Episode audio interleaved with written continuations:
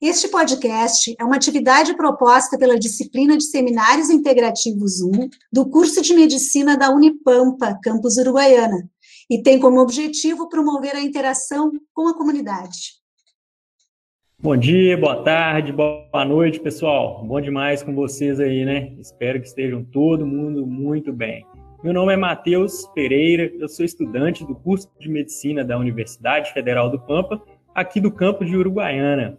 E hoje estão presentes aqui comigo alguns amigos e a nossa amiga, professora, orientadora, tutora e, se sobrar tempo e paciência, até nossa conselheira amorosa, Isabel Cristina. É isso aí, obrigada, Matheus, com certeza. Tudo isso sim. Então, sejam bem-vindos a essa esclarecedora conversa que os acadêmicos de medicina da Unipampa farão com vocês. Tenho certeza que será muito proveitosa. Pode dar sequência, Matheus. É isso aí, professora, muito obrigado. E também aqui presente com a gente o doutor Warlen Fonseca, que ainda não é doutor, mas o homem sabe tanto que já está quase dando aula para nós.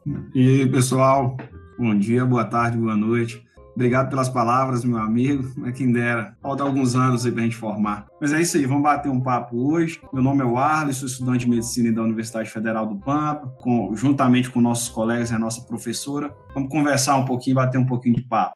É isso aí, doutor Warley. Aqui também presente com a gente, ele que é mais conhecido como o Perigoso, Guilherme Barbieri. E aí, Guilherme, bom demais, meu amigo?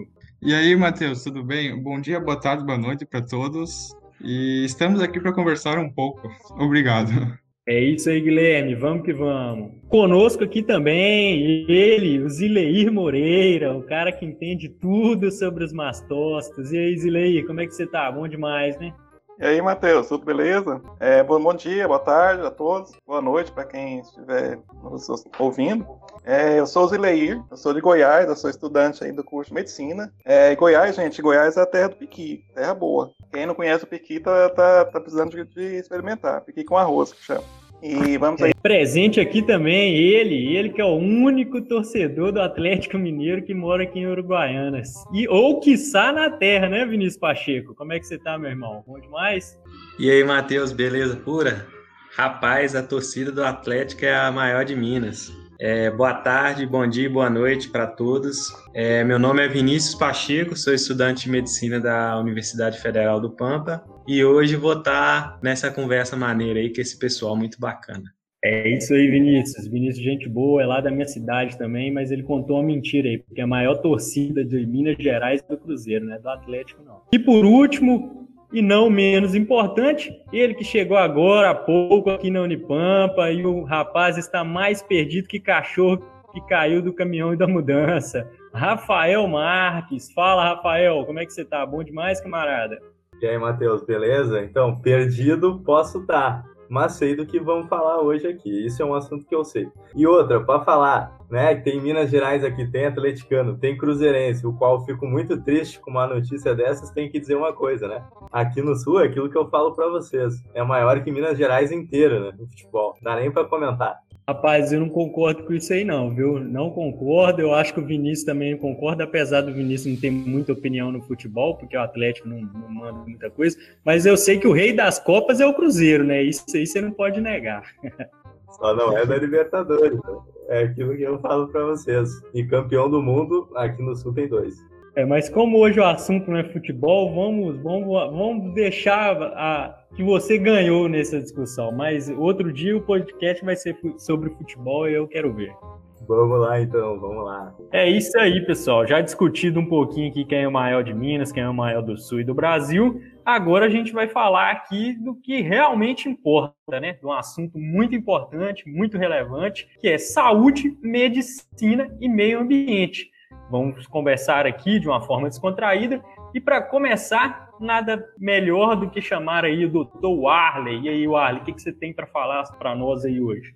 E aí, meu amigo, e aí, pessoal? Então, pessoal, a gente nós reunimos, né, e, e em trabalho decidimos falar um pouco sobre esse tema que é super importante, que é medicina, é saúde e meio ambiente. E sempre que a gente fala sobre medicina, saúde e meio ambiente, a gente pensa em questões de queimadas, questão de poluição, questão de problemas que envolvem problemas respiratórios, as questões de parasitoses intestinais, entre outras coisas que nos remetem à mente, né, quando a gente fala sobre questão de saúde e meio ambiente. Mas hoje eu queria trazer, né, uma informação, trazer uma ótica um pouco diferente desse assunto que é extremamente importante para a nossa lida diária e para a saúde da população como um todo. E eu queria falar então um pouco e trouxe um pouco sobre a relação é, do homem com o meio ambiente a partir do ponto de vista das zoonoses. De acordo com a Organização Mundial de Saúde, zoonoses são doenças que é, naturalmente são transmissíveis entre os animais vertebrados e os seres humanos. E essas, essas, essas doenças nós conhecemos muito bem. Então, são é, doenças que são comuns no nosso cotidiano e nem sempre a gente consegue correlacionar com é, o problema relacionado com o meio ambiente especificamente. Quer dizer, esses problemas eles estão relacionados pelo contato ou proximidade do homem com o meio ambiente. À medida que o homem vai invadindo o ambiente silvestre, como desmatamento e habitando lugares é, cada vez mais próximos da floresta e às vezes até mesmo dentro das florestas, né, como por exemplo os ribeirinhos, os índios e etc., o contato com algumas doenças fica mais propenso, a gente fica mais exposto a algumas patologias. Podemos citar, por exemplo, né, o caso da malária, que é uma doença endêmica lá na Amazonas e é transmitida pelo mosquito anófeles, né? Lá nas comunidades ribeirinhas, é tão comum que os agentes de saúde, saúde locais andam com a medicação para ofertar à população, já que o acesso a médico é difícil. E a própria população, de por contrair essa doença, às vezes até duas, três vezes por ano, conhecem muito bem quais são os sinais e sintomas, e às vezes o próprio agente de saúde oferta essa medicação para essa população. Então, é uma doença extremamente comum e que é causada pelo contato do homem com a floresta e principalmente com o mosquito anófeles. É uma doença com índice de mortalidade até importante e é uma doença relativamente comum lá no norte do Brasil. A gente também pode citar e podemos lembrar aqui de doenças como febre amarela, febre maculosa, que é uma doença transmitida pelo, pela picada do carrapato, Acidentes com animais peçonhentos, como por exemplo cobra, escorpião, são todos alguns problemas que estão relacionados do contato do homem, principalmente com o meio ambiente aí, a área de floresta e etc. Além disso, tem aqueles, é, temos os reservatórios e hospedeiros ou vetores, né, que adaptam muito bem ao nosso ambiente urbano. Então, a gente vinha falando aí dessas doenças como a malária, doenças mais ligadas à floresta, mas nós temos esses insetos, vetores que invadiram e se adaptaram muito bem ao nosso ambiente urbano. Desse modo, é nós mesmo no ambiente mesmo no ambiente urbano estamos expostos a certas doenças relacionadas com animais e etc. Então, é, podemos citar aqui, e aí me lembro, me recordo muito bem, é, de algumas nesse sentido, como, por exemplo, a transmitida com relação ao rato, né, que é a leptospirose, uma doença extremamente comum, principalmente em períodos chuvosos. Podemos lembrar que também nessas doenças que se adaptaram é, ao nosso ambiente urbano, como a dengue, o zika, chikungunya, é transmitida pelo Aedes aegypti, né? Um mosquito que se adaptou muito bem às áreas urbanas, né? E esse mosquito ocasionalmente pode transmitir, inclusive, a febre amarela. Então, vejam a proporção é, dessa adaptação. E a sobrevivência desse mosquito está diretamente relacionada com os nossos hábitos, né? E a gente já amplamente vem discutindo isso aí com a sociedade. Tem a questão também da leishmaniose, que é uma doença onde o cão é apenas um reservatório, né, e o mosquito, conhecido como mosquito palha, ou tatuquira, ou birigui, esse mosquito é, pode picar o cão e contaminar o cão, ou mesmo um mosquito que não está contaminado, ao picar o cão que está contaminado, ele se contamina e aí esse mosquito pica o homem, transmite a leishmaniose e seus diversos tipos que a gente conhece, tanto a tegumentar quanto a leishmaniose visceral, são doenças que acabam afetando o homem, e o cão também sendo reservatório assim como o homem. Além, lógico, de outras coisas que a gente vê no nosso meio urbano aí, como, por exemplo, questão de barata, é, que acaba atraindo o escorpião e a, as picadas por escorpião. O escorpião, ele acaba que se sente atraído por esse ambiente um pouco mais urbano, pela oferta, principalmente de restos de lixo e etc., né, que atrai a barata e, consequentemente, o escorpião. Podemos observar também a questão aí do, do rato, que acaba atraindo cobra, né, e por aí vai. Recentemente, né, não, não muito longe, a gente viu aí um caso aí, né, de toxoplasmose, que é outra doença que envolve também a questão do contato com os animais e etc. É uma infecção que houve aqui em Santa Maria. Então a gente percebe que tem várias doenças que tem o, o animal como reservatório ou como vetor e acaba que pode infectar o homem. Não indo longe também, pessoal, eu trouxe ainda nessa ótica, quando o homem ele envolve com a questão da caça e principalmente com a domesticação de alguns animais silvestres, ele se expõe um pouco a risco. E não indo longe, a gente lembra, por exemplo, da teoria da primo infecção pelo HIV. Se cogita, na verdade, que o HIV ele tenha surgido através de caçadores ilegais, né, de gorilas, e que esses caçadores, ao, ao matar durante a caça esses gorilas e limpar, o sangue desse gorila ou de alguns desses infectados com o vírus HIV, ele tenha entrado em contato com alguma ferida ou machucado do ser humano, desse caçador, e a partir de então esse vírus se adaptou também ao ser humano e a partir de então você teve a infecção, a transmissão né, de homem a homem. Então vejam a relação aí do homem com o meio ambiente como é importante. E recentemente a gente trazendo ainda para essa para nossa extrema atualidade, né, a questão aí do COVID-19. Então a gente viu que o COVID-19 foi uma doença transmitida, se a hipótese é essa, né, que tenha sido transmitida do morcego para o homem. As vias de transmissão ainda são pesquisadas, mas já se sabe que realmente é um vírus que é, é, endêmico na população de morcegos e que por algum motivo esse vírus transmitiu, se adaptou ao homem, então começou a transmitir e causou todo esse problema que a gente viu com essa pandemia é, do Covid-19 pelo coronavírus. Então a gente vai indo, seguindo, a gente tem, pode lembrar aqui, conversando um pouco nesse sentido de transmissão de doenças, a gente lembra da raiva humana, é uma doença extremamente letal. É, se não vacinado e não tratado, praticamente 100% dos casos de infecção de raiva no homem, elas evoluem com a morte. E não é só o cão é, infectado que transmite para o homem durante sua mordedura mas você tem outros animais silvestres, né, como por exemplo o morcego, o guaxinim e etc.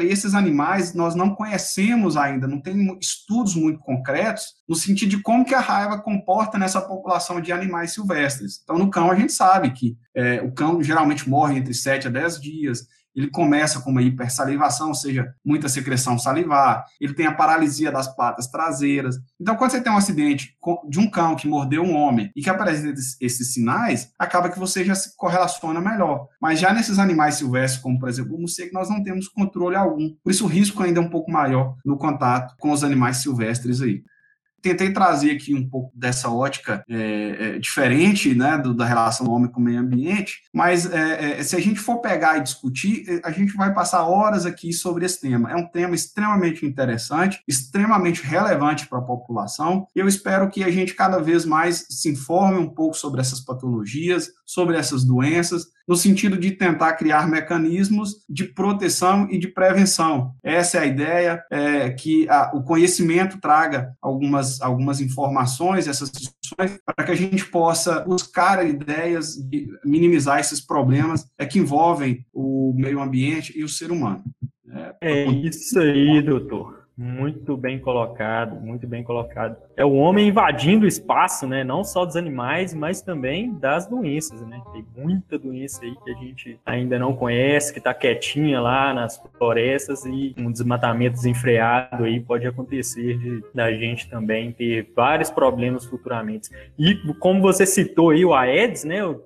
Transmite a dengue e outras doenças. Esse aí é o MacGyver brasileiro, né? Esse aí é o que se adaptou melhor aqui né? em todas as regiões do Brasil, né? Esse aí é difícil lidar com ele. E agora a gente vai bater um papo aí com Rafael Marques. Rafael Marques, o que, que você vai falar para nós aí, meu amigo?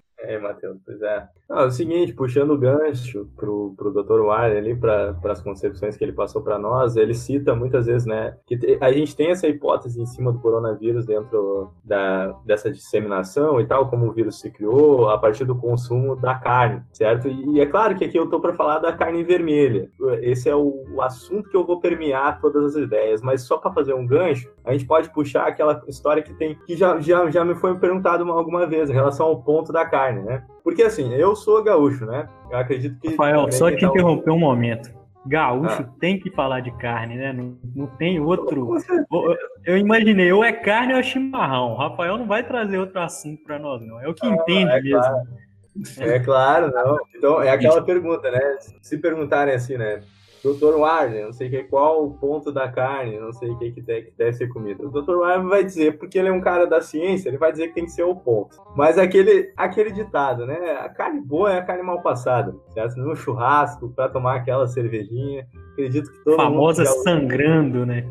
Com certeza. Eu acho que eu não sou o melhor para falar as informações que eu estou falando aqui, mas vou trazer para vocês. Então a gente tem um risco em relação aos pontos da carne, né? Porque a gente faz até tem aquele tem aquele esquema do dedinho, né? Ou, ou da bochecha, né? Tu aperta o lábio, a carne está mal passada. Tu aperta um pouquinho mais abaixo, a carne está ao ponto. Aperta no queixo, a carne está passada. E a gente tem dois problemas relacionados à carne crua e à carne passada, certo? Por causa da carne crua, por quê? A carne não foi assada, não foi levada à temperatura lá dados de artigos recomendam a temperatura de 70 graus para fazer, né, a, como se fosse assim a, a limpa da carne, digamos, né, retirar os parasitas e tal. A gente tem um problema das zoonoses parasitárias, que aí tem vários problemas, né, relativo à carne vermelha são menores, mas existe, né, e o principal deles sendo o porco, né, em relação a cisticercose e etc. Então a gente tem que ter essa noção. Mas por que, que a carne passada, aquela passada real, aquela que né, é quem não gosta de carne come, tem problema? Por causa que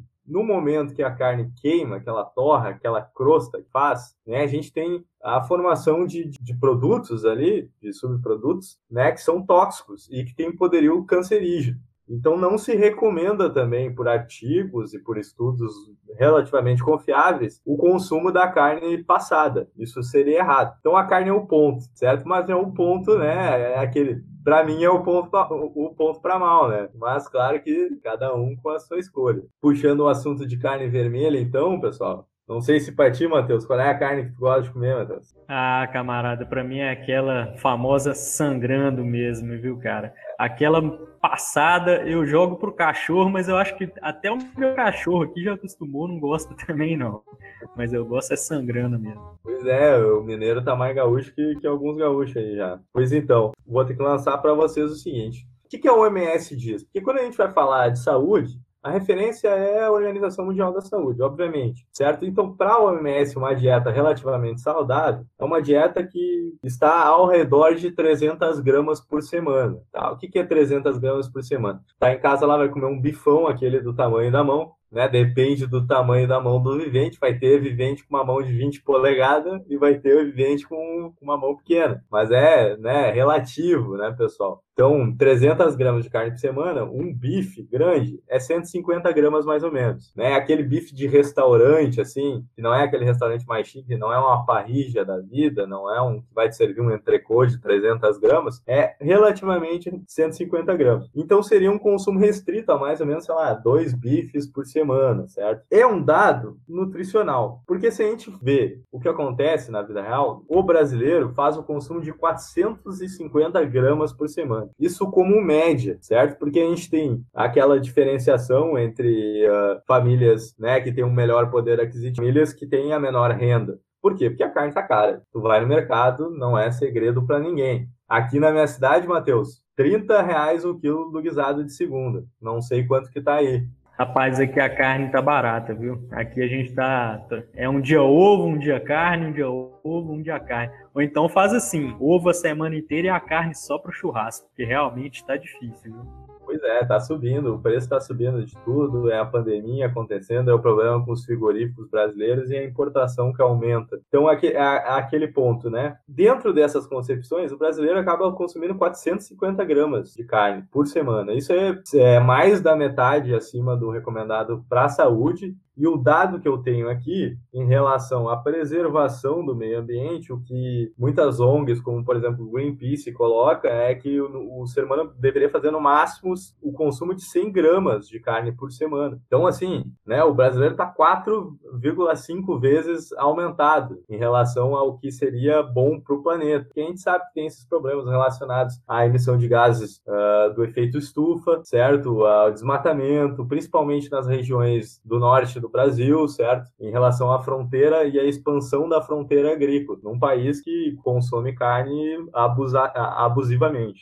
Então é aquele ponto. As organizações dizem para o brasileiro diminuir. E por que, que a gente tem que repensar o consumo da carne? Não é exatamente o que eu quero fazer, mas os argumentos são bons, né? E eu começo pelo aquele fato que a carne é um, é, né, dentro das fontes de gorduras saturadas é uma das maiores dentro do, do consumo calórico do brasileiro. E, e, as gorduras saturadas a gente sabe que elas são gorduras pró-inflamatórias. O que, que significa isso, né? Que elas vão ter, vão gerar um aumento do nível de colesterol desse, dessa pessoa, né? Elas estão relacionadas à aterogênese, que é a formação de, de, de placas de ateromas, né? Que depois podem desencadear em infarto, pode desencadear, né, em acidentes uh, vasculares encefálicos. E a gente também sabe que está relacionado ao aumento do ácido úrico, né? Porque a carne é uma fonte importante de nitratos. E isso vai nos levar, como eu já disse, né, desfechos cardiovasculares, né? O câncer é uma delas, inclusive, para citar que aconteceu, que o câncer mais comum relacionado ao consumo de carne é o câncer coloretal, né, de intestino. E recentemente o ator Chadwick Boseman, o Pantera Negra, com 43 anos, um cara que já chegou a pesar mais de 90 quilos, saudável, uh,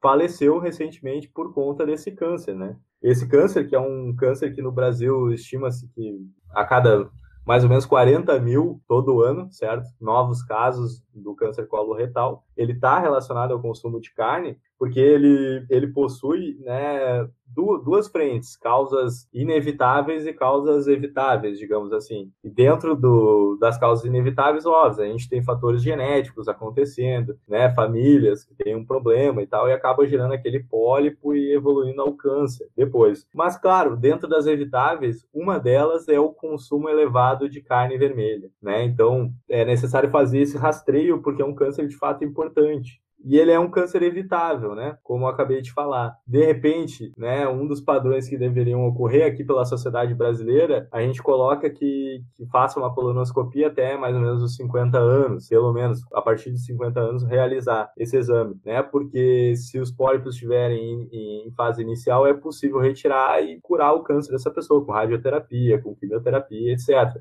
Então é aquela coisa, são vários argumentos por que repensar a carne. E um outro ponto que a gente coloca é o fato da digestão, porque a carne ela tem a digestão lenta, a gente sabe disso. Carne é uma coisa que te dá, te traz saciedade, certo? E o fato o famoso dela... empanzinado, né? Você come e fica empanzinado. Pô, tu, tu, tu, come aquele bifão de noite, às vezes você nem precisa grudar um arrozinho, um feijãozinho junto, já era, acabou a noite. Então, é aquele, é aquele fato. Ela tem a digestão mais lenta e isso vai levar a alterações no organismo. Um deles é, por exemplo, que como ela, a carne ela fica mais tempo ali e a, os componentes dela vão estar relacionados a uma alteração da microbiota. Então, assim, uh, isso pode ocorrer, né, e alterar as formas como, como o corpo absorve certos alimentos, etc. Então, a carne afeta comer carne é afetar né, o, seu, o seu funcionamento normal, assim, o fisiológico, digamos, porque a microbiota se altera. E uh, é claro que eu não vou parar de comer carne,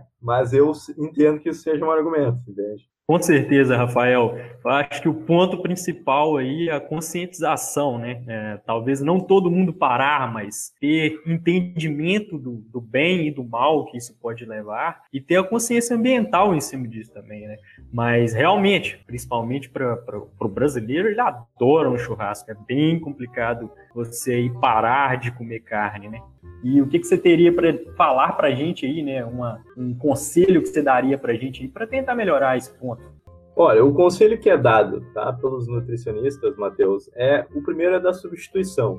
Então é aquela coisa, como tu mesmo falou, né? De um dia ovo, de um dia carne, é aquela coisa. Se recomenda ter pelo menos um dia da semana sem carne. Mas é aquela coisa, isso é difícil de fazer, porque muito, muitos brasileiros, inclusive até eu, tem que ter, parece que tem que ter aquela proteína animal para de fato ser uma refeição, entende? Então, dentro desses pontos, a gente coloca o quê? Substituições da carne vermelha por outras carnes. Isso também pode acontecer. Inclusive, até o porco pode ser a substituição. O frango pode ser a substituição. Por quê? Porque a gente tem que pensar sempre no índice de gordura saturada que essa carne tem. Né? E dentro disso é aquilo que eu falo. O pessoal fala muito mal, assim, ah, a carne vermelha, mas não é uh, só a carne vermelha, às vezes é o corte da carne vermelha, entende? Se tu optar por, por, por cortes mais magros, né, em vez de ser aquela picanha com aquela gordura em cima, aquele naco de gordura que é ótimo, que é excelente, né, só não faz bem pro, pro sistema, mas né, o que fazer aquela troca pelo quê? Pelo de repente o, o, bife de filé mignon, né, de opções mais baratas a gente tem o lagarto, né, o patinho, que são carnes mais uh, que tem um índice de gorduras menores. E aí assim, mesmo assim,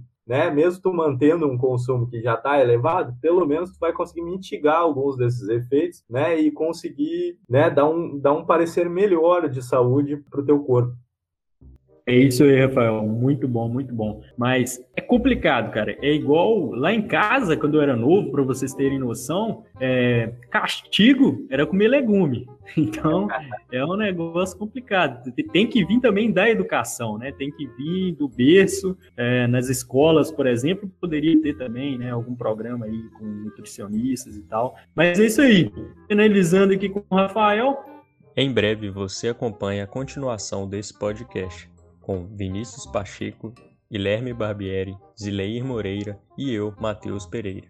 Muito obrigado por nos ouvir até aqui e o melhor de tudo, não precisa de deixar like nem cadastrar o seu cartão de crédito. Aquele abraço.